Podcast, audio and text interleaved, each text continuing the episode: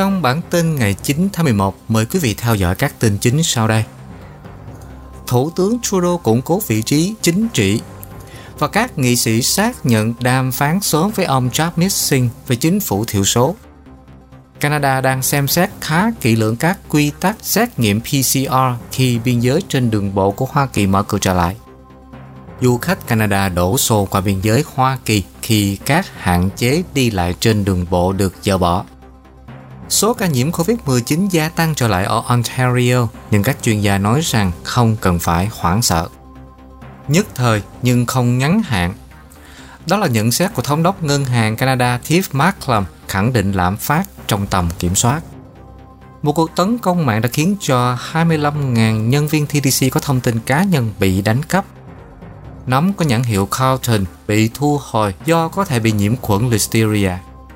Nhà Trắng yêu cầu các doanh nghiệp tiến hành lệnh bắt buộc tiêm vaccine bất chấp lệnh tạm dừng theo lệnh của tòa án.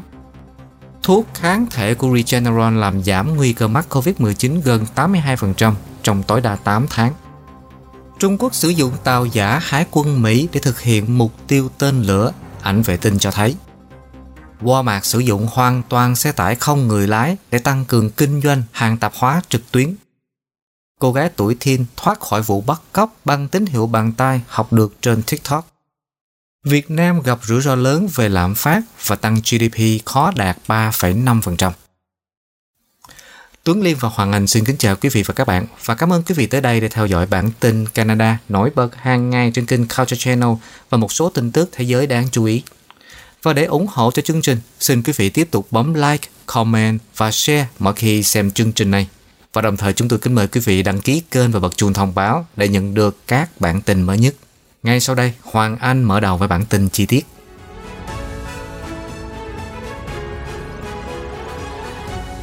Thủ tướng Justin Trudeau đã mở đầu cuộc họp kín đầu tiên kể từ khi tái đắc cử bằng cách ca ngợi cách tiếp cận của đảng ông đối với biến đổi khí hậu và cam kết đạt được tiến bộ trong các sáng kiến chính như là chăm sóc trẻ em và chấm dứt đại dịch.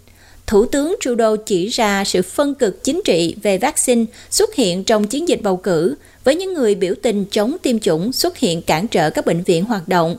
Những ngày gần đây đã có nhiều lời đồn về khả năng có một thỏa thuận làm việc chính thức giữa đảng tự do và đảng Dân Chủ mới, nhằm giữ cho chính phủ thiểu số của Thủ tướng Trudeau ổn định. Nghị sĩ NDP là Charlie Angus hôm nay cho biết, không có thỏa thuận nào được ký kết với đảng tự do, nhưng xác nhận rằng một cuộc trò chuyện ban đầu đã diễn ra giữa lãnh đạo đảng NDP là ông Jamit Singh và Thủ tướng Trudeau. Thủ tướng Trudeau chỉ nói rằng chính phủ của ông sẽ sẵn sàng làm việc với bất kỳ bên nào, sẵn sàng làm việc với đảng tự do để cung cấp những điều tốt nhất có thể cho người dân Canada. Lãnh đạo đảng bảo thủ ông Erin O'Toole phản đối ý tưởng về một thỏa thuận giữa đảng Dân Chủ mới và đảng tự do, gọi đó là một quan điểm cấp tiến. Ông nói trong một cuộc họp báo rằng thỏa thuận sẽ đòi hỏi hàng tỷ đô la chi tiêu mới để mua lại sự im lặng của ông Jamit Singh. Thủ tướng Trudeau nói rằng để cuộc sống và nền kinh tế đi đúng hướng, đòi hỏi lãnh đạo phải kết thúc đại dịch một lần và mãi mãi. Ông cáo buộc đảng bảo thủ đã làm thất bại nỗ lực đó bằng cách từ chối ủng hộ chính sách của chính phủ về các quy định vaccine cho các nhân viên chính phủ liên bang và cho những người đi máy bay, tàu hỏa và phà chở khách. Trong cùng ngày thì ông Erin O'Toole cho biết ông hy vọng các nghị sĩ của đảng mình sẽ ủng hộ vaccine và để các chuyên gia y tế nói về hiệu quả của vaccine. Một bình luận được đưa ra sau khi một thành viên đảng bảo thủ đưa ra một số bình luận gây tranh cãi về vaccine vào cuối tuần. Ông O'Toole và nhóm của ông đã vật lộn với các câu hỏi về vaccine trong nhiều tháng, khi một số nghị sĩ và thượng nghị sĩ của đảng ông lên tiếng phản đối bắt buộc tiêm vaccine hoặc tránh tiêm chủng hoàn toàn.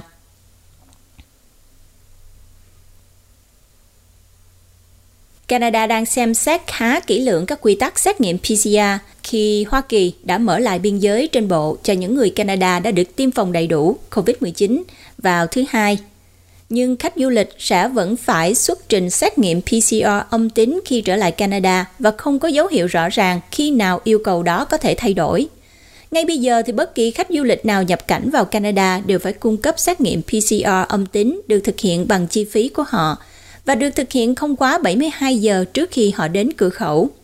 Chính phủ nói rằng họ đang xem xét khá cẩn thận sự cần thiết của các xét nghiệm này, nhưng họ không có kế hoạch ngay lập tức từ bỏ yêu cầu, bất chấp lời kêu gọi từ cả thị trưởng của thị trấn biên giới và đại diện ngành. Trước đó thì thị trưởng từ các thành phố biên giới như là Windsor và Niagara Falls đã kêu gọi chính phủ Canada bỏ yêu cầu xét nghiệm PCR đắt đỏ càng sớm càng tốt. Thị trưởng Windsor ông Drew Dilkins cho rằng mặc dù hiện nay các gia đình ở hai biên giới có thể đoàn tụ, họ đã bị làm nản lòng bởi các xét nghiệm vô lý và tốn kém lên tới 200 đô la. Tuy nhiên, Giám đốc Y tế Công cộng tiến sĩ Theresa Tam đã bảo vệ các yêu cầu này Phát biểu với báo chí hôm thứ Sáu, bà cho biết các quan chức đang kiểm tra các yếu tố dịch tễ học giữa Canada và Hoa Kỳ khi họ cân nhắc xem liệu hệ thống xét nghiệm có nên được duy trì hay không. Bà nói, mọi thứ có thể thay đổi khá nhanh trong những tháng mùa đông. Chúng tôi muốn thực hiện một cách tiếp cận thận trọng theo từng giai đoạn và đã và đang làm như vậy đối với các biện pháp tại biên giới. Chúng tôi sẽ xem xét những chính sách đó theo tiến sĩ Barry Peck là phó giáo sư tại khoa y của Đại học Toronto, có những căng thẳng chính đáng khi xem xét những xét nghiệm này. Có một số lượng đáng kể người Mỹ không được tiêm chủng. Có nhiều quy tắc khác nhau liên quan đến khẩu trang và các biện pháp y tế công cộng khác. Và vì vậy không phải là không hợp lý khi nghĩ rằng ngay cả những người đã được tiêm phòng đến Hoa Kỳ cũng có thể quay lại với COVID-19. Vẫn còn cơ hội bệnh có thể lây lan đáng kể trong dân số chưa được tiêm chủng của Canada – bao gồm cả trẻ em dưới 12 tuổi, những người mà chưa được tiêm chủng. Du khách Canada đã đổ xô qua biên giới Hoa Kỳ khi các hạn chế đi lại trên bộ được dỡ bỏ. Du khách Canada, đặc biệt là những người đã nghỉ hưu, hướng đến các điểm đầy nắng ở Hoa Kỳ, đã đổ xô đến biên giới đất liền Hoa Kỳ trong thứ hai để lái xe sang biên giới lần đầu tiên sau 20 tháng. Hoa Kỳ lần đầu tiên áp đặt lệnh cấm đi lại vào đầu năm 2020 để à, đối phó với đại dịch coronavirus, ngăn cản du khách hầu hết các công dân không phải Hoa Kỳ đi du lịch từ 33 quốc gia, bao gồm Trung Quốc, Ấn Độ và phần lớn châu Âu, và hạn chế nhập cảnh đường bộ từ Mexico và Canada. Hôm thứ Hai thì các chuyến bay xuyên lục địa đã chật cứng, trong khi biên giới đất liền của Hoa Kỳ với Mexico và Canada cũng chứng kiến các gia đình được đoàn tụ. Giao thông đã bị đình trệ hôm thứ Hai trên quốc lộ 4 ở miền nam Alberta khi các du khách hồi hộp chờ đợi cơ hội qua biên giới Hoa Kỳ. Cơ quan Hải quan và Bảo vệ biên giới Hoa Kỳ đã cảnh báo có thể có thời gian chờ đợi lâu ở biên giới vì những người snowbirds, tức là những người đi nghỉ hưu của Canada, đổ xô đến các cảng nhập cảnh để đến Hoa Kỳ sau thời gian chờ đợi. Đó là trường hợp ở Coots, Alberta, nơi một hàng xe dài đợi hàng tiếng đồng hồ để được qua biên giới ở cổng Sweetgrass. Ông Ron Askin và vợ trên đường xuống ngôi nhà thứ hai của họ ở Yuma, Arizona cho biết họ đã phải đợi 3 tiếng đồng hồ trong cảnh tắt đường để đến được cửa khẩu. Tương tự ở Quebec, một đoàn xe gồm các nhà xe giải trí RV, xe trailers trải dài dọc theo quốc lộ 15 trong vài km, háo hức đổ về phía nam bằng đường bộ. Khi giao thông hoàn toàn bế tắc, các tài xế đã chuẩn bị podcast để nghe giải trí và nước tăng lực để giết thời gian và giữ cho mình luôn tỉnh táo. Khi họ đến nơi, họ sẽ không phải xuất trình xét nghiệm COVID-19 âm tính để vào Hoa Kỳ. Tuy nhiên, họ phải xuất trình bằng chứng về tình trạng tiêm chủng COVID-19.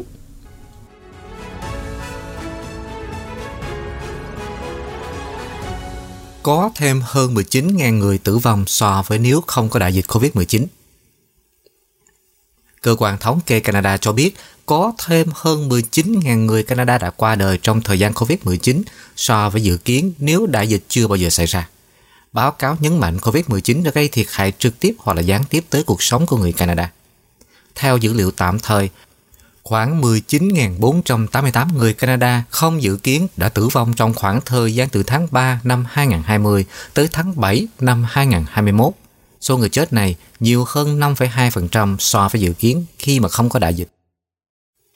Trong khoảng thời gian đó, trong khi 25.465 người tử vong do hậu quả trực tiếp của việc nhiễm virus, đại dịch cũng đã làm trì hoãn các thủ thuật y khoa và dẫn tới số thuốc gây nghiện phải sử dụng nhiều hơn.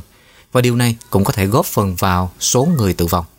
Mặt khác, một số người có thể đã được cứu sống do các nguyên nhân khác bao gồm các biện pháp y tế công cộng ngăn chặn dịch cúm mùa lây lan như thường lệ vào năm ngoái. Các con số không phản ánh tất cả các ca tử vong đã xảy ra, vì một số ca vẫn đang được điều tra. Do đó, dữ liệu có thể cho thấy ít hơn số người chết thực sự do một số nguyên nhân nhất định, bao gồm cả tự tử. Chúng cũng đã được điều chỉnh để giải thích cho những thay đổi trong dân số, chẳng hạn như lão hóa. Số người chết cao nhất xảy ra vào mùa xuân và mùa thu năm 2020. Theo cơ quan này, thì số người tử vong không tăng lên đáng kể từ giữa tháng 1 năm 2021 cho tới cuối tháng 7 năm 2021. Tuy nhiên, COVID-19 vẫn đã cướp đi sinh mạng của 6.255 người ở Canada trong khoảng thời gian đó. Một số tỉnh, bao gồm Ontario, Saskatchewan, Alberta và British Columbia là ngoại lệ. British Columbia và Alberta đã chứng kiến nhiều người tử vong hơn so với dự kiến thông thường vào mùa hè vừa qua, khi một đợt nắng nóng kéo dài trên cả hai tỉnh. Cơ quan thống kê Canada dự kiến sẽ công bố một bức tranh toàn cảnh về số người đã tử vong vì đại dịch vào cuối tháng 11.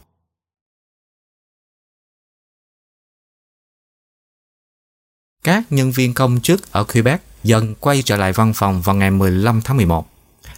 Các công chức ở Quebec sẽ bắt đầu dần dần trở lại văn phòng vào đầu tuần tới, chính quyền của tỉnh bang thông báo hôm thứ Hai. Bắt đầu từ ngày 15 tháng 11, nhân viên của chính phủ sẽ bắt đầu một mô hình làm việc kết hợp mới. Mô hình này kết hợp giữa làm việc tại nhà 3 ngày một tuần và làm việc tại công sở 2 ngày mỗi tuần. Đến ngày 14 tháng Giêng năm 2022, Quebec đang đạt mục tiêu có Quebec đang đặt mục tiêu có 50% nhân viên làm việc theo mô hình kết hợp hybrid mới.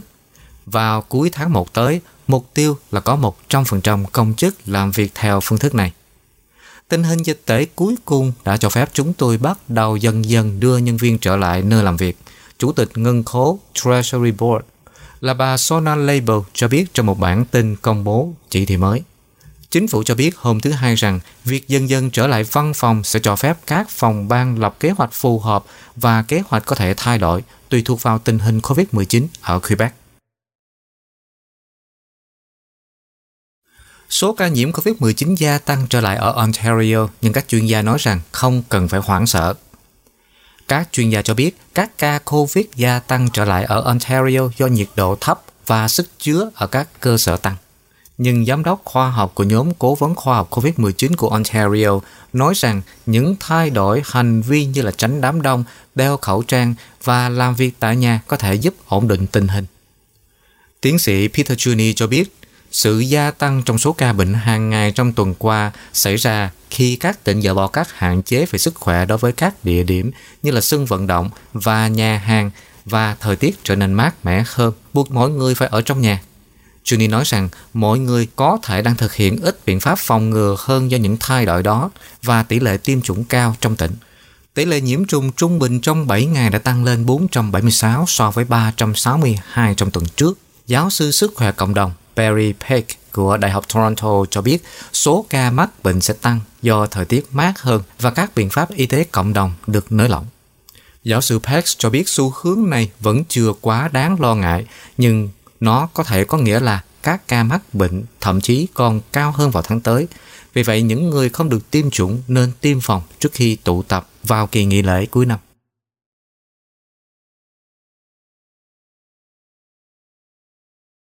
Một bác sĩ ở tỉnh Saskatchewan đã chết vì COVID-19 trong một phòng chăm sóc đặc biệt ở tỉnh Ontario. Bác sĩ Joseph L.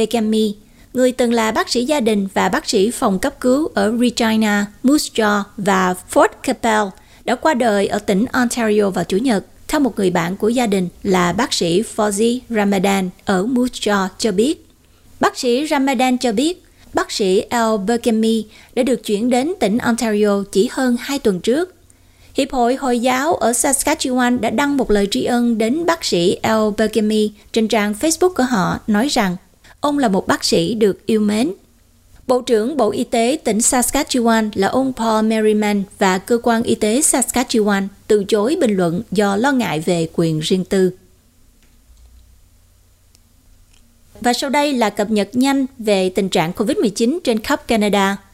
Tính đến tối ngày 8 tháng 11, Canada báo cáo thêm 2.230 ca COVID-19 mới vào thứ Hai và 2.991 ca vào Chủ nhật, cũng như 2.179 ca mới vào thứ Bảy, nâng tổng số ca COVID-19 của Canada lên mức 1 735.106.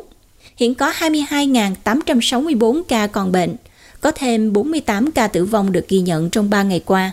Tổng số ca tử vong hiện nay là 29.193 người.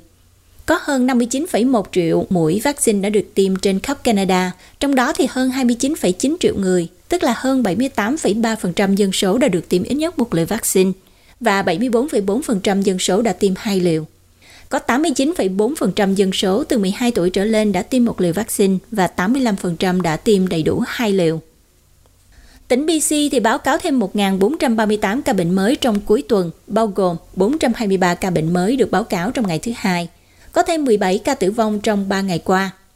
Tỉnh Alberta thì báo cáo thêm 1.300 ca bệnh mới trong cuối tuần qua, bao gồm 284 ca bệnh mới trong ngày thứ hai, có thêm 13 ca tử vong trong 3 ngày qua. Tỉnh Saskatchewan thì báo cáo thêm 100 ca bệnh mới và 1 ca tử vong. Manitoba có 494 ca bệnh mới từ thứ Sáu và 9 ca tử vong. Ontario báo cáo 480 ca bệnh mới và 2 ca tử vong. Tỉnh Quebec thì có 531 ca bệnh mới và 4 ca tử vong. Newfoundland có 9 ca bệnh mới, New Brunswick có 44 ca bệnh mới, Nova Scotia có 111 ca, vùng lãnh thổ Yukon có 70 ca bệnh mới và Northwest Territories có 22 ca bệnh mới. Các tỉnh khác không có báo cáo ca bệnh mới.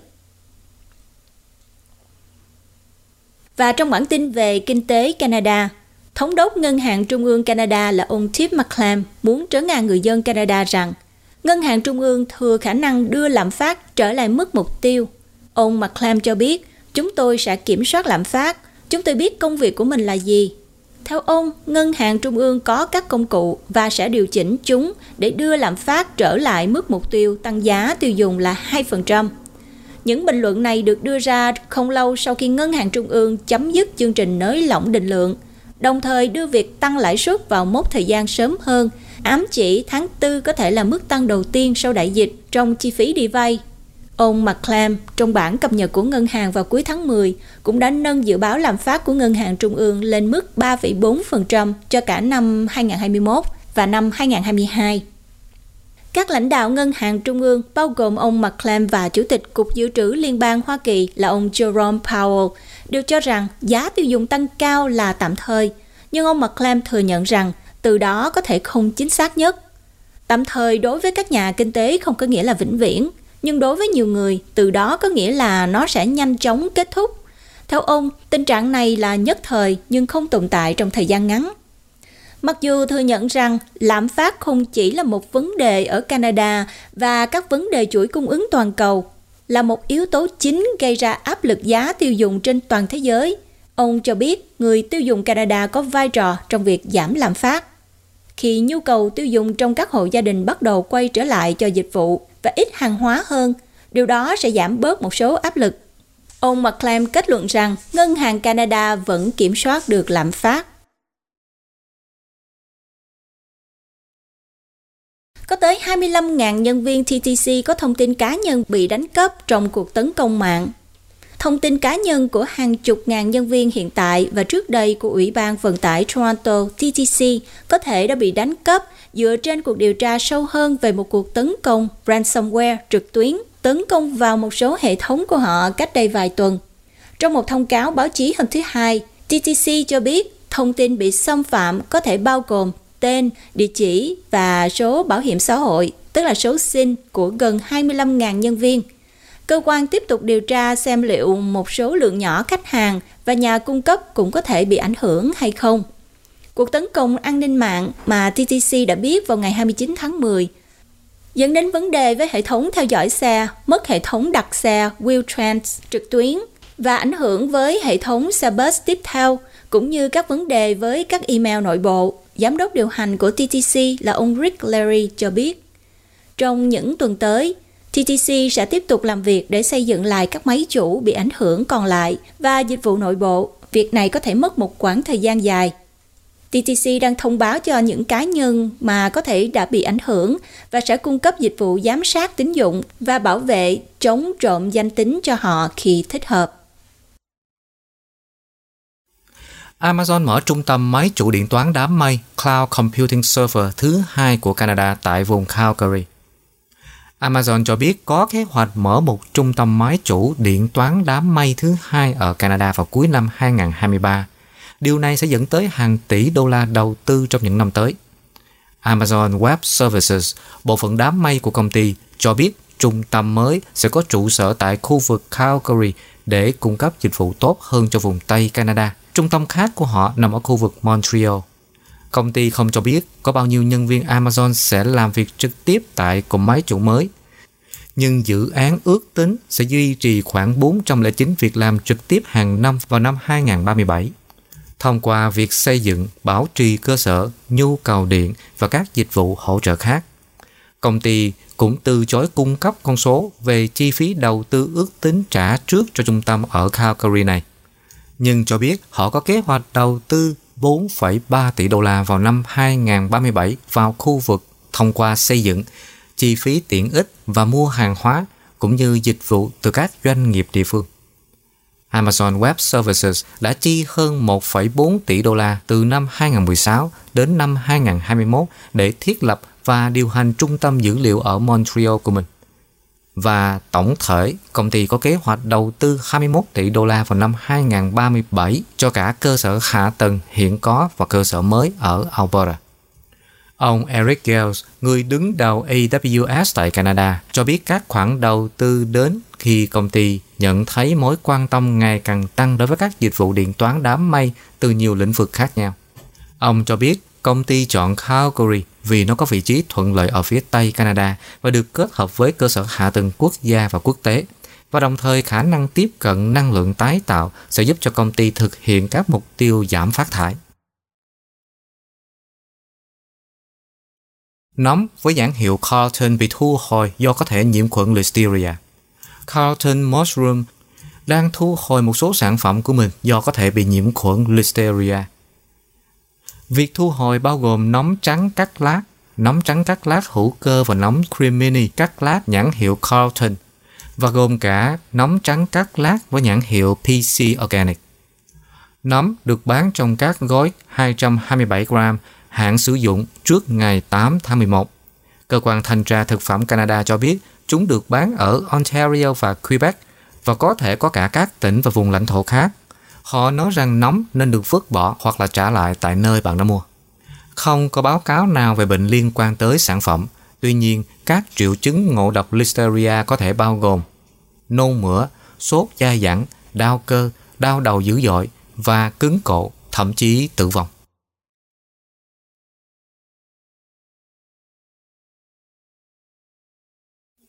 Drake bị kiện sau lễ hội âm nhạc chết chóc của Travis Scott ở Houston.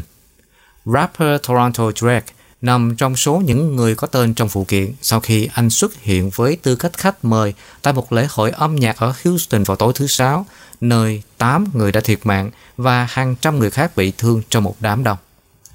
Vụ kiện của luật sư Thomas J. Henry cáo buộc rằng anh Christian Paredes, người đã tham dự buổi biểu diễn do rapper Travis Scott tổ chức tại NRG Park vào tuần trước đã bị thương sau khi đám đông trở nên hỗn loạn và một vụ dẫm đạp bắt đầu. Rapper Travis Scott, tên thật là Jack Vermont Webster II, Live National Entertainment và Harris County Sports and Conventional Corporation cũng có tên trong vụ kiện. Anh Paredes, người đăng kiện ban tổ chức sự kiện vì tội cẩu thả và đòi hỏi bồi thường thiệt hại 1 triệu đô la. Theo các tài liệu do CTV News Toronto có được, thì vụ kiện cáo buộc rằng Dredd đã lên sân khấu với tư cách là một khách mời bất ngờ tại lễ hội Astro World của Travis Scott và giúp kích động đám đông và tiếp tục biểu diễn trong khi tình trạng hỗn loạn của đám đông vẫn tiếp diễn. Các quan chức cho biết có khoảng 50.000 người đã tham dự vào ngày đầu tiên của sự kiện trái vé kéo dài 2 ngày. Sự kiện đã ngừng lúc 10 giờ 10 phút tối giờ địa phương, 40 phút sau khi cảnh sát trưởng Houston, ông Troy Finner nói chuyện với các quan chức của NRK Park và cho biết bộ phận của ông nhận thấy rằng những người tham dự đang ngã xuống. Ông Finner bảo vệ quan điểm về khoảng thời gian cần thiết để sự kiện bị hủy bỏ và nói rằng bạn không thể nói ngưng là ngưng khi bạn có 50.000 người. Chúng tôi phải lo lắng về việc bạo loạn khi bạn có một nhóm trẻ như vậy. Các video từ sự kiện được đăng lên mạng xã hội cho thấy một số người tham dự đã gặp nạn do hàng loạt người dẫm lên phía hàng rào an ninh tại buổi hòa nhạc. Một số nhân chứng đã mô tả họ không thể cử động cánh tay hoặc là thậm chí thở do sự kiện quá đông. Một cuộc điều tra hình sự về vụ việc đang được tiến hành.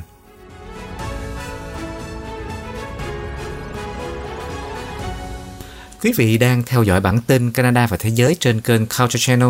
Kính mời quý vị đăng ký kênh và bật chuông thông báo để theo dõi các video tiếp theo. Sau đây là một số tin thế giới đáng chú ý. Cập nhật tình hình dịch COVID-19 và những tin tức liên quan. Biên giới Hoa Kỳ-Mexico mở cửa trở lại sau 20 tháng gián đoạn vì đại dịch. Thuốc kháng thể Regeneron làm giảm nguy cơ mắc COVID-19 gần 82% trong tối đa 8 tháng các quốc gia châu Phi tìm kiếm các cuộc đàm phán về thỏa thuận tài chính khí hậu trị giá 70 tỷ đô la. Một nghiên cứu cho thấy khoảng 26.000 tấn nhựa rác thải sinh hoạt gây ô nhiễm các đại dương trên thế giới. Hoa Kỳ quan ngại về sự gia tăng các cuộc tấn công của ISIS-K ở Afghanistan. Walmart sử dụng hoàn toàn xe tải không người lái để tăng cường kinh doanh hàng hóa trực tuyến Cam Ranh sẽ mở cửa trở lại cho du khách quốc tế trong tháng này.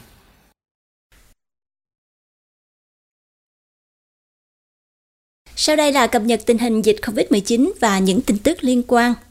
Theo Đại học Johns Hopkins, số ca nhiễm COVID-19 đã được xác nhận là trên 250 triệu người trên toàn cầu. Số người tử vong được xác nhận hiện đã vượt qua con số 5 triệu người. Hơn 7,25 tỷ liều tiêm chủng đã được sử dụng trên toàn cầu, theo Our World in Data.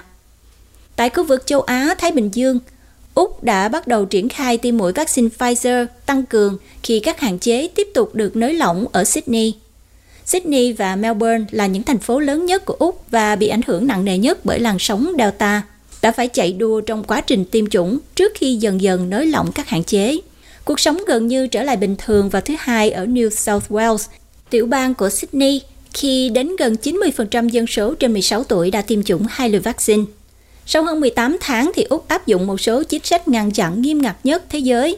Các hạn chế biên giới đã bắt đầu được nới lỏng, đặt ra kế hoạch mở cửa trở lại đất nước cho khách du lịch trong bối cảnh thị trường lao động phổ thông đang có lỗ hổng. Các liều tăng cường sẽ được tiêm cho những người từ 18 tuổi trở lên đã tiêm mũi thứ hai cách đây hơn 6 tháng.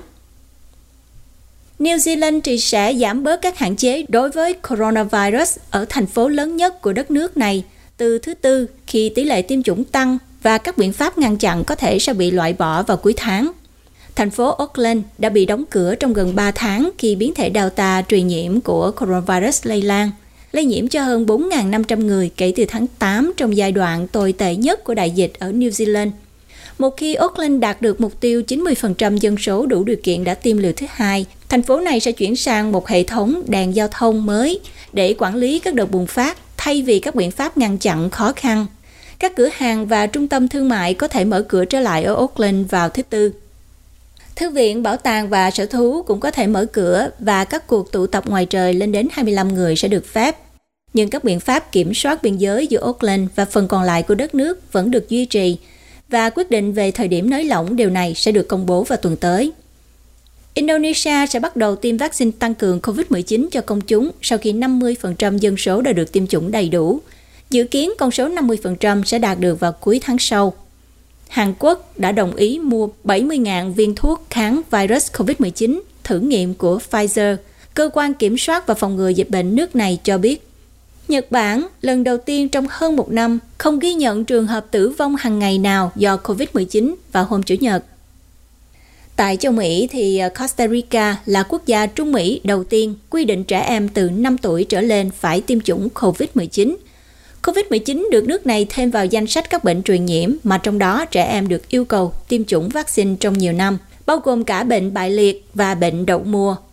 Tỷ lệ nhiễm coronavirus ở Costa Rica gần đây đang có xu hướng giảm, với tổng số ca tử vong do COVID-19 được xác nhận là hơn 7.000 người, theo dữ liệu chính thức trên dân số khoảng 5,1 triệu người. Cho đến nay thì gần 3 trên 4 thanh niên từ 12 đến 19 tuổi của nước này đã được tiêm ít nhất một liều vaccine, trong khi khoảng 54% tổng số người dân Costa Rica đã được tiêm chủng đầy đủ. Tại châu Âu, các nhà chức trách ở Hy Lạp đã công bố các biện pháp mới hạn chế quyền lui tới các quán cà phê và nhà hàng, dịch vụ nhà nước, ngân hàng và cửa hàng đối với những người đã được tiêm chủng hoặc có kết quả xét nghiệm âm tính. Trong bối cảnh, hầu như mỗi ngày trong tháng 11 có số ca nhiễm COVID-19 mới đạt mức cao mới. Vương quốc Anh sẽ tung ra viên thuốc kháng virus Monopiravir COVID-19 của Merck thông qua một cuộc thử nghiệm thuốc vào cuối tháng này. Vương quốc Anh là quốc gia đầu tiên trên thế giới chấp thuận loại vaccine này, với việc chính phủ nước này thông báo vào tháng 10 rằng họ đã bảo đảm 480.000 gói thuốc Merck và 250.000 viên thuốc kháng virus của Pfizer cũng được đặt hàng. Bà Hopkins cho biết tất cả các thử nghiệm cho đến nay đều được thực hiện với những người chưa được tiêm chủng. Vì vậy, điều này sẽ giúp hiểu được cách thức hoạt động của thuốc đối với những người đã được tiêm chủng. Bà nói thêm, thuốc Pfizer mới có lẽ sẽ không được cấp phép cho đến năm mới, khả năng là một vài tháng nữa.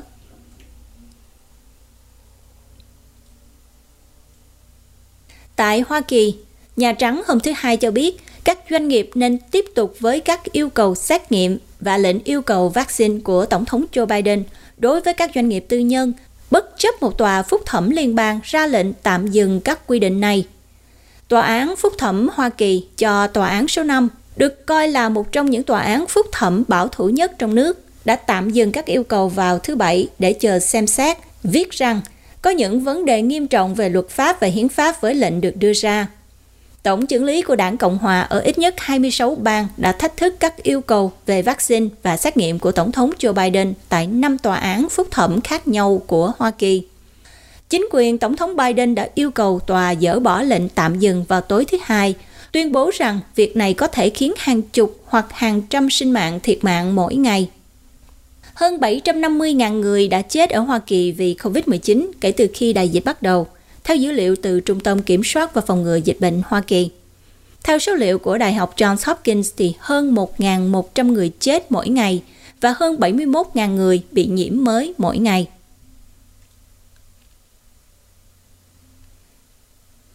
Biên giới Hoa Kỳ và Mexico mở cửa trở lại sau 20 tháng gián đoạn vì đại dịch đã có ít phương tiện lưu thông qua biên giới Mexico và Hoa Kỳ hơn dự kiến và thứ hai vì nó đã mở cửa trở lại cho các chuyến du lịch không thiết yếu sau 20 tháng đóng cửa do đại dịch COVID-19.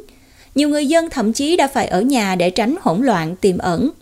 Các quan chức ở thành phố biên giới Tijuana ở Mexico cho biết, mặc dù các hạn chế đang được dỡ bỏ dọc theo biên giới dài 2.000 dặm, tức là 3.200 km, người dân đã tránh xuất hiện nhất có thể để đỡ bị kẹt xe. Các quy tắc khác nhau về vaccine coronavirus lại đe dọa các cuộc đoàn tụ gia đình khác, trong khi triển vọng nới lỏng một số hạn chế cũng đã khuyến khích người di cư thử vận may để xin tị nạn ở Hoa Kỳ, đặt ra một thử nghiệm mới cho chính quyền Tổng thống Biden. Một số người Mexico được tiêm chủng sẽ không thể ngay lập tức vào Hoa Kỳ nếu vaccine họ nhận được ở Mexico chưa được chấp thuận bởi Tổ chức Y tế Thế giới, chẳng hạn như là vaccine CanSino của Trung Quốc và Sputnik V của Nga. Thuốc kháng thể của Regeneron làm giảm nguy cơ mắc COVID-19 gần 82% trong tối đa 8 tháng. Theo công ty Regeneron Pharmaceutical hôm thứ Hai cho biết, trong một thử nghiệm của giai đoạn cuối, một liều hợp chất kháng thể của họ đã giảm 81,6% nguy cơ nhiễm COVID-19 trong khoảng thời gian từ 2 tới 8 tháng sau khi sử dụng thuốc. Dữ liệu cho thấy thuốc của Regeneron có khả năng cung cấp khả năng miễn dịch lâu dài trước việc nhiễm COVID-19. Nó đặc biệt hữu ích cho những người bị suy giảm miễn dịch cùng với những người không có phản ứng với vaccine. Liệu pháp kháng thể RegenCov hiện được cấp phép tại Hoa Kỳ để điều trị những người bị COVID-19 ở mức độ nhẹ đến trung bình. RegenCov còn được dùng để ngăn ngừa lây nhiễm ở những người tiếp xúc với người bị nhiễm bệnh hoặc là những người có nguy cơ phơi nhiễm cao trong các môi trường như là nhà dưỡng lão hoặc là trại giam. Giám đốc khoa học của Regeneron, George Yancopoulos cho biết về tình trạng nhiễm trùng vẫn xảy ra mặc dù đã được tiêm chủng rộng rãi. Những người bị suy giảm miễn dịch là phải đối mặt với nguy cơ liên tục tiếp xúc với virus trong cuộc sống hàng ngày của họ. Theo dữ liệu từ Regeneron cho thấy, trong suốt thời gian đánh giá 8 tháng, không có trường hợp nào nhập viện vì COVID-19 trong nhóm RegenCov. Nhưng trong nhóm giả dược thì ghi nhận có 6 ca nhập viện. Regeneron còn cho biết các nhà nghiên cứu đã có thể chứng minh tác động của loại thuốc này kể cả sau khi nguy cơ tức thời của nhiễm trùng gia đình giảm xuống. Công ty dự kiến sẽ nhanh chóng chia sẻ dữ liệu bổ sung với các cơ quan quản lý của Hoa Kỳ.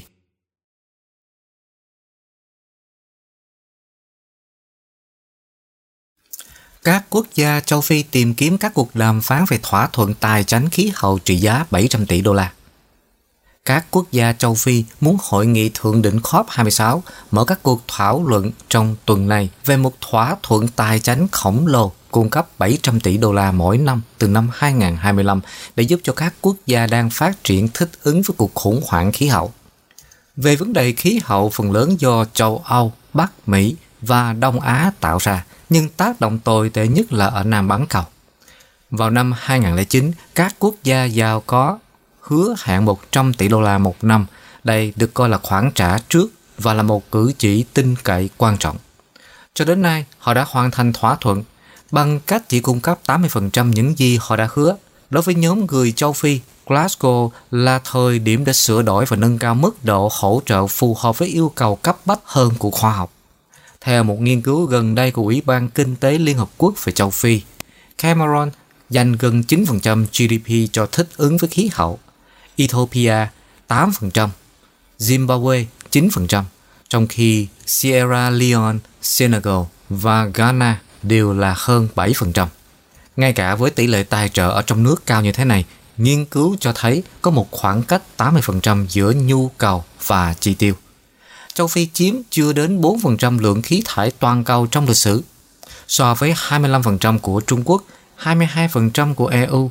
Nhưng châu lục này đã phải chịu nhiều tác động tan khốc nhất của khí hậu. Gần đây là hạn hán ở Sahel và lũ lụt ở đồng bằng sông Nile. Trong tương lai, châu lục này được dự đoán là một trong những khu vực dễ bị tổn thương nhất trên thế giới do nắng nóng và mất mùa. Một số quốc gia châu Phi đã thể hiện vai trò lãnh đạo. Gabon là một trong số ít các quốc gia đã có nền kinh tế âm carbon vì những khu rừng nhiệt đới rộng lớn ở khu vực Congo hấp thụ nhiều khí nhà kính hơn các nhà máy, xe hơi và thành phố thải ra. Gần đây, nước này đã thông qua một luật khí hậu đầy tham vọng nhằm bảo đảm đất nước vẫn phụ thuộc vào rừng và nông nghiệp hơn là ngành công nghiệp nhiên liệu hóa thạch. Để đạt được mục tiêu này, quốc gia này cần sự hỗ trợ từ bên ngoài để chính phủ có thể tiếp tục nâng cao mức sống. Nhiều quốc gia châu Phi phụ thuộc vào than để sản xuất điện và đã không tham gia vào một tuyên bố bởi 40 quốc gia khác cam kết loại bỏ nhiên liệu hóa thạch này do nó gây ô nhiễm nhất. Các quốc gia đang phát triển cần thêm thời gian. Sự chuyển đổi đó sẽ phụ thuộc vào dòng vốn. Các quốc gia châu Phi nhấn mạnh rằng các quốc gia giàu có phải chịu trách nhiệm nghiêm ngặt về các hứa hẹn tài chính của họ cũng như về các giảm khí thải.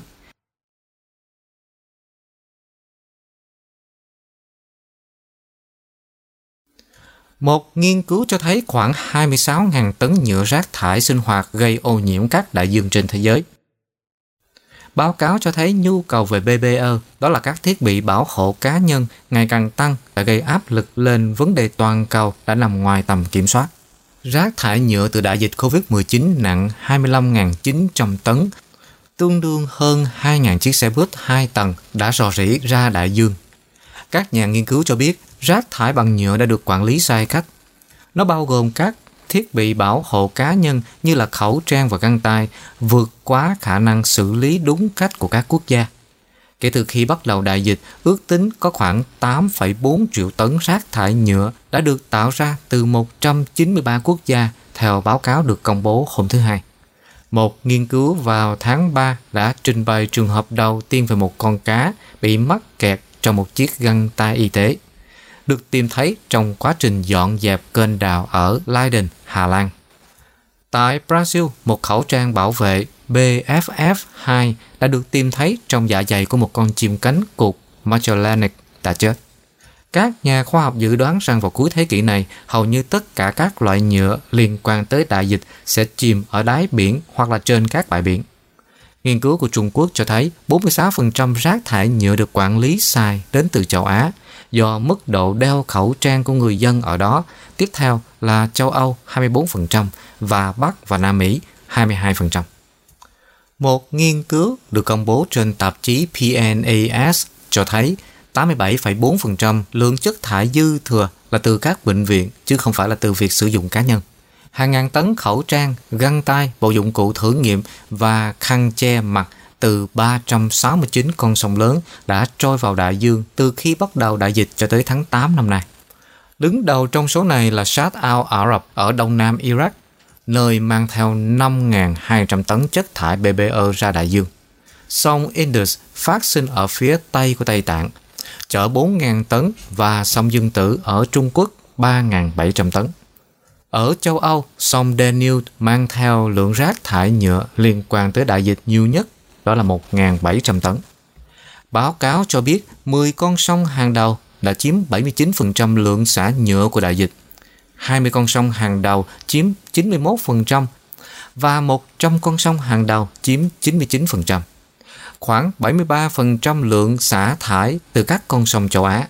Sau đó là các nguồn nước châu Âu 11% với sự đóng góp nhỏ từ các châu lục khác. Các tác giả cho biết những phát hiện đã cho thấy cần phải quản lý chất thải y tế tốt hơn ở các tâm chấn của đại dịch, đặc biệt là ở các nước đang phát triển.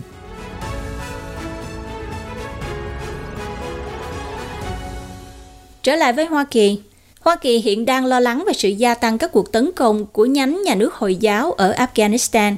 Đồng thời, họ vẫn quan ngại sâu sắc về sự hiện diện liên tục của Al-Qaeda ở đó. Theo đại diện đặc biệt của Hoa Kỳ về Afghanistan là ông Tom West hôm thứ Hai cho biết. Trước đó, theo thỏa thuận vào năm 2020, nhằm kết thúc 20 năm hiện diện quân sự của Hoa Kỳ ở Afghanistan, đã yêu cầu Taliban cấm Al-Qaeda tuyển mộ, gây quỹ, huấn luyện hoặc lên kế hoạch tấn công.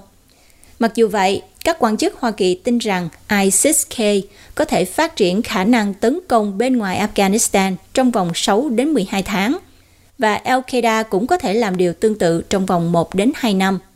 Theo ông Tom West cho biết, Washington lo lắng về sự gia tăng của các cuộc tấn công ISIS-K và chúng tôi muốn Taliban thành công chống lại họ. Khi nói đến các nhóm chiến binh khác, có thể thấy rằng Al-Qaeda vẫn còn đang hiện diện ở đó và đây là điều mà chúng tôi vô cùng e ngại. Ông nói thêm, sự hiện diện của Al-Qaeda là một vấn đề không ngừng được chúng tôi quan tâm trong cuộc đối thoại với Taliban. Mặc dù vậy, Washington hiện không xem xét nghiêm túc việc mở lại đại sứ quán ở Kabul. Theo ông West cho biết, chính quyền Tổng thống Biden chưa đưa ra quyết định về các đề xuất nhằm xoa dịu cuộc khủng hoảng thanh khoản đang được xem xét bởi Liên Hiệp Quốc và các nhóm nhân đạo phi chính phủ. Washington và các đồng minh hiện đang tiếp tục viện trợ nhân đạo cho Afghanistan khi mùa đông đang đến gần, ông West lưu ý thêm.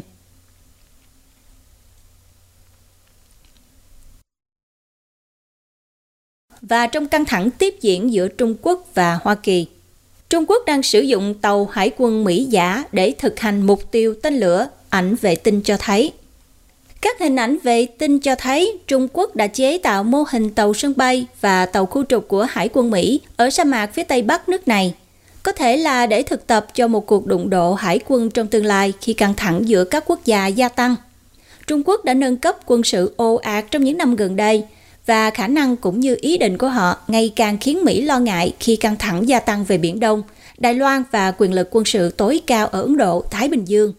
Các hình ảnh do công ty hình ảnh vệ tinh Maxa Technologies có trụ sở tại Colorado chụp hôm Chủ nhật cho thấy đường nét của một tàu sân bay Hoa Kỳ và ít nhất một tàu khu trục đang trên đường ray. Maxa xác định vị trí là Ruokan, một hạt của sa mạc Taklamakan ở vùng Tây Bắc Tân Cương. Viện Hải quân Hoa Kỳ độc lập cho biết trên trang web của mình rằng mô hình tàu chiến Hoa Kỳ là một phần của phạm vi mục tiêu mới do quân đội giải phóng nhân dân phát triển. Việc nâng cấp quân sự ồ ạt của Trung Quốc đã nhấn mạnh việc chống lại lực lượng hải quân của Hoa Kỳ và các nước khác. Điều đó bao gồm việc phát triển các tên lửa phóng từ đất liền, trên biển và trên không để đẩy lùi và có thể đánh chìm các tàu đối phương – thể hiện rõ nét nhất là tên lửa đạn đạo DF-21D trên đất liền được mệnh danh là sát thủ diệt tàu sân bay. Những tháng gần đây cũng đã chứng kiến sự gia tăng đáng kể các chuyến bay quân sự của Trung Quốc ngay phía tây nam Đài Loan. Nước Cộng hòa đảo Từ Quảng được Bắc Kinh tuyên bố là lãnh thổ riêng và đe dọa thôn tính bằng vũ lực.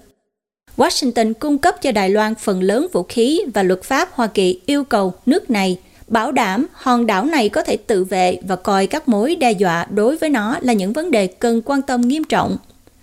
Những hình ảnh do Maxa công bố được đưa ra trong bối cảnh ngày càng có nhiều lo ngại về khả năng xảy ra xung đột quân sự giữa hai nền kinh tế lớn nhất thế giới, vốn đang mâu thuẫn về nhiều vấn đề chính trị và kinh tế. Pentagon, Lầu Năm Góc trong tháng này đã đưa ra một báo cáo cho biết Trung Quốc đang mở rộng lực lượng hạt nhân nhanh hơn nhiều so với dự đoán của các quan chức Mỹ chỉ một năm trước. Báo cáo cho biết điều đó dường như được thiết kế để giúp Bắc Kinh có thể sánh ngang hoặc vượt qua sức mạnh toàn cầu của Hoa Kỳ vào giữa thế kỷ. Hải quân và lực lượng bảo vệ bờ biển của Trung Quốc cũng đang tăng cường số lượng tàu thuyền của họ với tốc độ kỷ lục, tập trung chúng ở Biển Đông, tuyến đường thủy chiến lược mà Trung Quốc hầu như tuyên bố chủ quyền. Trong khi Hải quân Hoa Kỳ vẫn chiếm ưu thế, các nguồn lực của lực lượng này được phân chia giữa Ấn Độ Dương, Thái Bình Dương, Vịnh Ba Tư, Địa Trung Hải và các khu vực khác mà các lợi ích của Hoa Kỳ nằm ở đó. Việc Trung Quốc thử nghiệm vũ khí siêu thanh có khả năng quay quanh trái đất một phần trước khi quay trở lại bầu khí quyển và lướt trên con đường có thể cơ động tới mục tiêu cũng khiến các nhà lãnh đạo quân sự hàng đầu của Hoa Kỳ ngạc nhiên. Bắc Kinh khẳng định họ đang thử nghiệm một phương tiện không gian có thể tái sử dụng, không phải tên lửa, nhưng thiết kế của hệ thống vũ khí này nhằm trốn tránh các hệ thống phòng thủ tên lửa của Hoa Kỳ.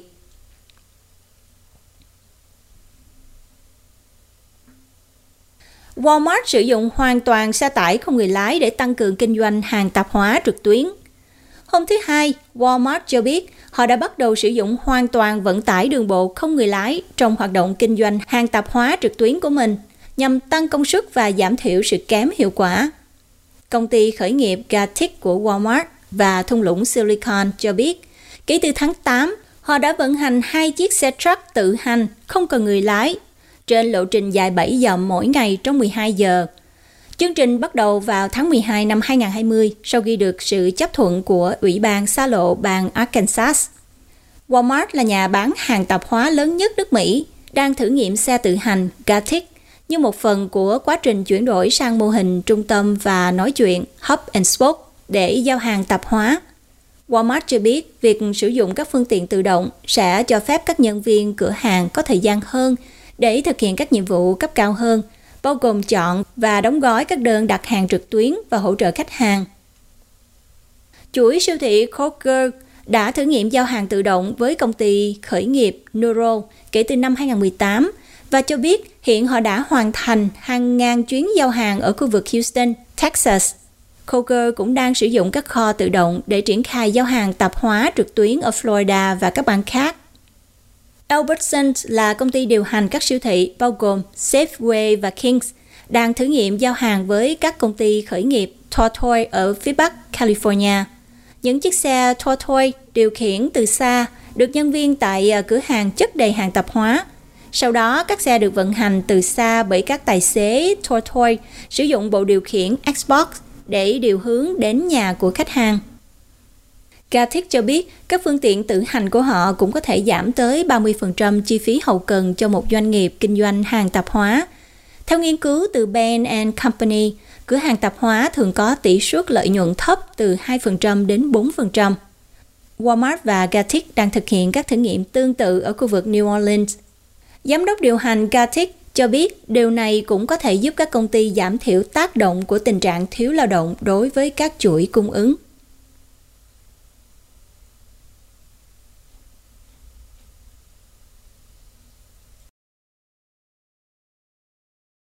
Cô gái tuổi teen thoát khỏi vụ bắt cóc bằng tín hiệu bàn tay học được trên TikTok. Một thiếu niên ở Bắc Carolina bị bắt cóc đã được cảnh sát giải cứu vào tuần trước sau khi ra hiệu cầu cứu bằng cử chỉ bàn tay mà cô đã học được trên TikTok. Cô gái 16 tuổi đã sử dụng tín hiệu bàn tay đã học được. Nó là một tín hiệu phi ngôn ngữ để giúp đỡ các nạn nhân của ngược đại gia đình, để báo hiệu cô đang gặp nạn cho một người lái xe đi qua. Người gọi 911 đã gọi cho nhà chức trách Kentucky hôm thứ Năm để báo cáo rằng họ đã nhìn thấy một khách hàng chưa đủ tuổi nháy tín hiệu.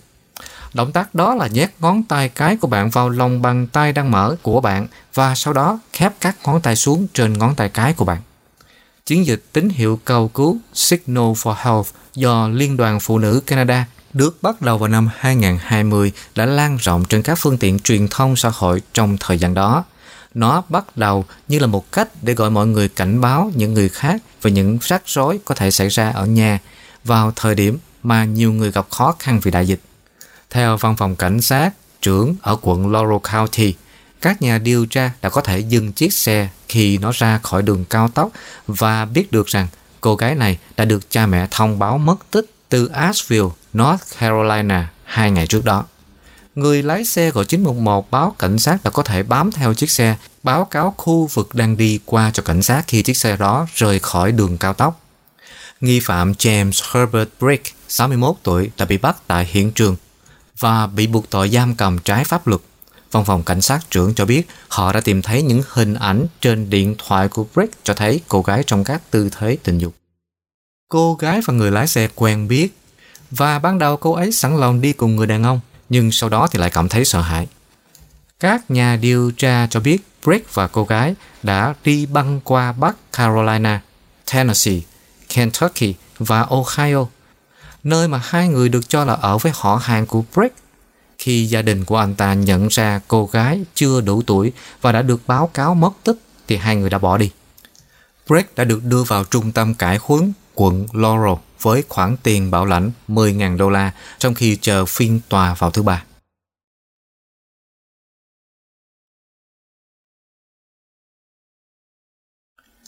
Cam Ranh sẽ mở cửa trở lại cho du khách quốc tế trong tháng này. Thành phố Cam Ranh của tỉnh Khánh Hòa sẽ thí điểm đón khách du lịch quốc tế trở lại với hộ chiếu vaccine COVID-19 bắt đầu từ tháng này, theo kế hoạch vừa được phê duyệt của tỉnh để thu hút khách du lịch trong và ngoài nước tới tỉnh Duyên Hải Nam Trung Bộ. Theo đó, tỉnh sẽ mở cửa tiêm phòng đầy đủ cho khách du lịch quốc tế theo hai giai đoạn. Giai đoạn 1 sẽ bắt đầu kể từ tháng này tới 31 tháng 12 với mục đích là thu hút khách du lịch tới những khu nghỉ dưỡng tại khu du lịch Bắc bán đảo Cam Ranh. Nếu giai đoạn 1 đạt kết quả tốt, tỉnh sẽ triển khai giai đoạn 2 từ ngày 1 tháng 1 tới ngày 31 tháng 2 và sau đó dựa vào tình hình dịch bệnh, địa phương này sẽ tiếp tục lựa chọn các cơ sở lưu trú tại khu du lịch Bắc bán đảo Cam Ranh và mở rộng chương trình thí điểm trong các giai đoạn tiếp theo. Khách du lịch theo kế hoạch thí điểm phải có hộ chiếu vaccine và đến tỉnh trong các chuyến du lịch trọn gói được khai thác bằng các chuyến bay thuê bao theo mô hình bong bóng du lịch, cho phép du khách tham quan và đi lại tự do mà không phải cách ly khi nhập cảnh. Họ sẽ được chào đón đến các cơ sở lưu trú được chỉ định tại khu du lịch Bắc bán đảo Cam Ranh và các địa điểm khác để đáp ứng yêu cầu của cơ quan quản lý du lịch. Ngành du lịch của tỉnh sẽ tập trung vào các thị trường như là Nhật Bản, Hàn Quốc, Đài Loan, Trung Quốc đại lục, Hồng Kông, Bắc Mỹ và châu Âu. Tính đến nay, tại khu du lịch Bắc bán đảo Cam Ranh đã có 12 khách sạn cùng khu nghỉ dưỡng cao cấp đáp ứng yêu cầu an toàn của Covid và sẵn sàng đón sự trở lại của khách du lịch nước ngoài. Sở Du lịch tỉnh cũng đã có kế hoạch đề xuất chính quyền tỉnh cho phép du khách đi theo tour chọn gói tới các địa điểm du lịch như là VinWonder Nha Trang, Hòn Tâm và Ba Hồ. Tính đến thời điểm hiện tại, Khánh Hòa, Quảng Ninh, Kiên Giang, Đà Nẵng và Quảng Nam là 5 địa điểm du lịch được chính phủ Việt Nam bật đèn xanh cho người có hộ chiếu vaccine.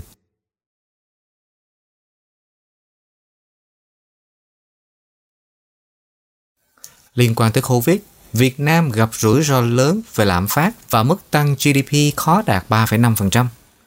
Một chuyên gia của chính phủ Việt Nam vừa cảnh báo về rủi ro nhập khẩu lạm phát.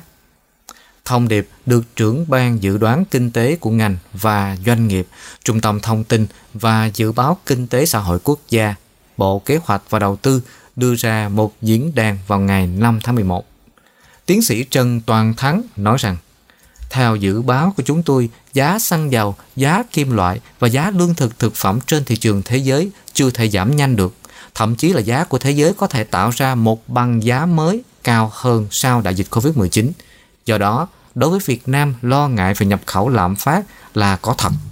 Ông Thắng nói tiếp, giá dầu thế giới có thể ảnh hưởng một điểm phần trăm tới lạm phát của Việt Nam bởi mức độ lan tỏa của giá dầu tương đối lớn với tất cả các ngành giá dầu tăng sẽ tác động vào lạm phát của nửa đầu năm 2022 của Việt Nam và có thể tiếp tục kéo dài tới hết năm 2022 và trở về mức bình ổn hơn vào năm 2023. Vì vậy, năm 2022 sẽ là thời điểm quan trọng Việt Nam thực hiện kiểm soát lạm phát, theo tiến sĩ Thắng. Theo tính toán của chính phủ Việt Nam, lạm phát năm 2021 sẽ dao động từ 2 cho tới 2,5%, và năm 2022 có thể lên tới 4%. Tiến sĩ Trần Toàn Thắng cũng nói về các kịch bản về tăng trưởng, theo đó GDP cả năm trong trường hợp kịch bản tốt là 1,9%, kịch bản trung bình và khả dĩ nhất là 1,52% và kịch bản 6 GDP cả nước chỉ đạt 0,43% cho cả năm 2021. Có phải tăng trưởng khó đạt chỉ tiêu? Trong khi đó, một đại biểu của Quốc hội cho rằng chỉ tiêu tăng trưởng GDP cho năm nay với mức 3 cho tới 3,5% là khó đạt được và chính phủ nên thận với mục tiêu tăng trưởng 6,5% trong năm 2022. Đại biểu Vũ Tiến Lộc ở Hà Nội phân tích rằng Khác với các nước trên thế giới, tại Việt Nam, nguồn vốn đầu tư do sản xuất kinh doanh ở doanh nghiệp lại chủ yếu dựa vào nguồn vốn tín dụng của các ngân hàng cho nên hàm chứa nhiều rủi ro. Ông Lộc cũng lưu ý rằng báo cáo của chính phủ cũng cảnh báo tình trạng áp lực lạm phát, nợ xấu đang gia tăng. Đại biểu này cũng cảnh báo về rủi ro của điều mà ông gọi là quyết tâm đẩy nhanh giải ngân bằng mọi giá cho gói đầu tư công theo đó, thực trạng phân bố gian trải có thể dẫn tới hệ lụy là dòng vốn đầu tư sẽ chảy vào những dự án kém hiệu quả.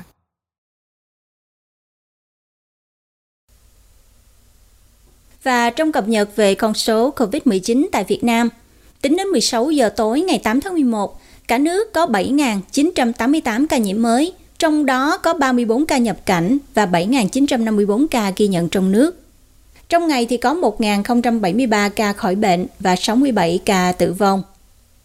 Các ca nhiễm mới chủ yếu được ghi nhận tại Sài Gòn có 1.316 ca, Đồng Nai có 969 ca, Bình Dương thì có 823 ca, An Giang có 531 ca, Tiền Giang có 392 ca, Kiên Giang có 363 ca, Tây Ninh có 354 ca, Đồng Tháp có 351 ca, Bình Thuận có 267 ca, Bạc Liêu có 229 ca và Cà Mau có 222 ca.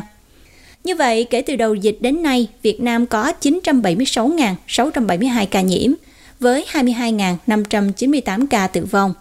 Tổng số ca đã được hồi phục là 841.475 người. Số bệnh nhân nặng đang điều trị là 3.390 người. Về tình hình tiêm chủng, trong ngày 7 tháng 11 có thêm 987.600 liều đã được tiêm Tổng số liều vaccine được tiêm là trên 90,6 triệu liều, trong đó tiêm một mũi là trên 61,3 triệu liều và tiêm mũi 2 là trên 29,3 triệu liều.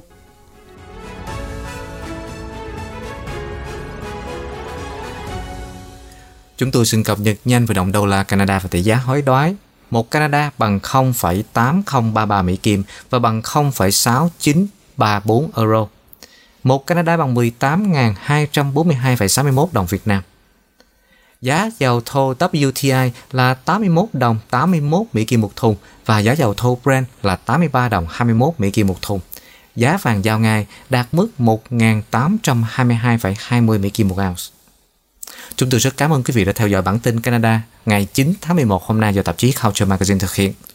Chúng tôi xin mời quý vị hãy bấm like và phản hồi để giúp xây dựng cho chương trình này ngày một tốt hơn và đồng thời mời quý vị đăng ký kênh và bật chuông thông báo để nhận được các bản tin mới nhất.